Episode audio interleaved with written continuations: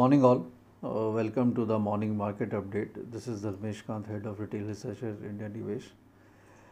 And the news flows continues to be, alarming and negative for the markets in spite of actions being taken.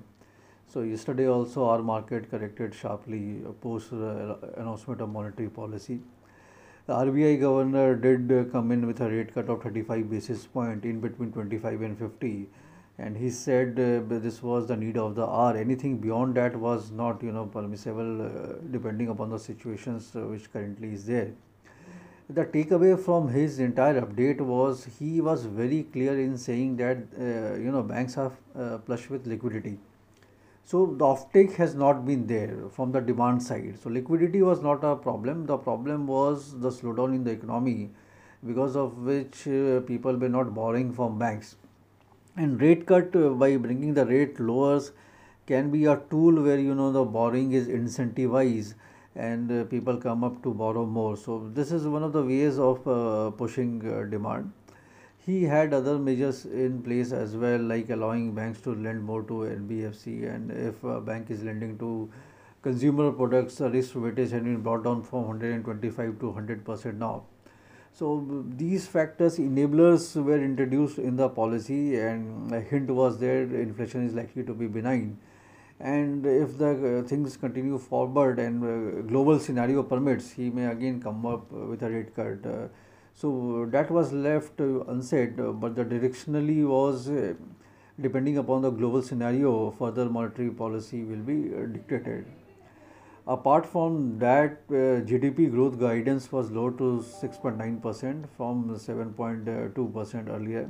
So this has been a sequential revision in the downward growth of GDP, and this is in line with what the global, GDP forecasts are there, be it World Bank or IMF. They have been consistently revising downwards the growth forecast.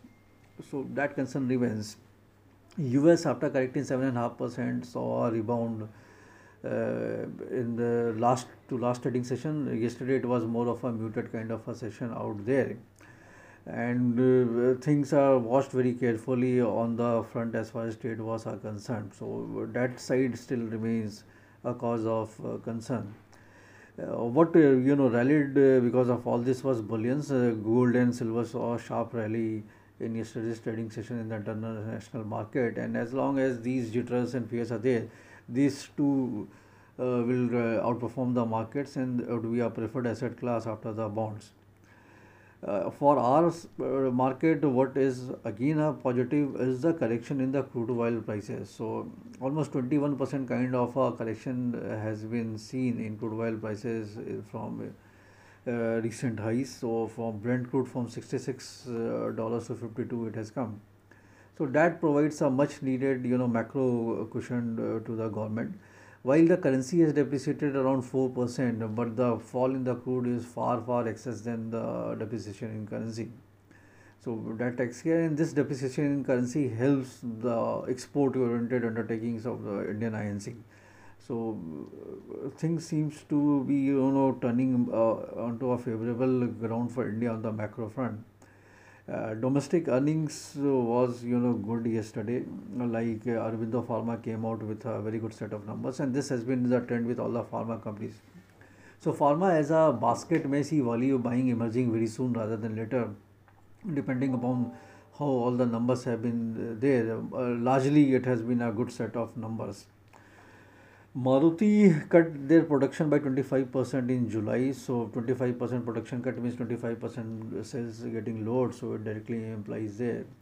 And Tata still reported a bad set of numbers, primarily because of their overseas operation in Europe. So metals continue to reel under pressure, automobiles continue with the pressure because of lack of demand.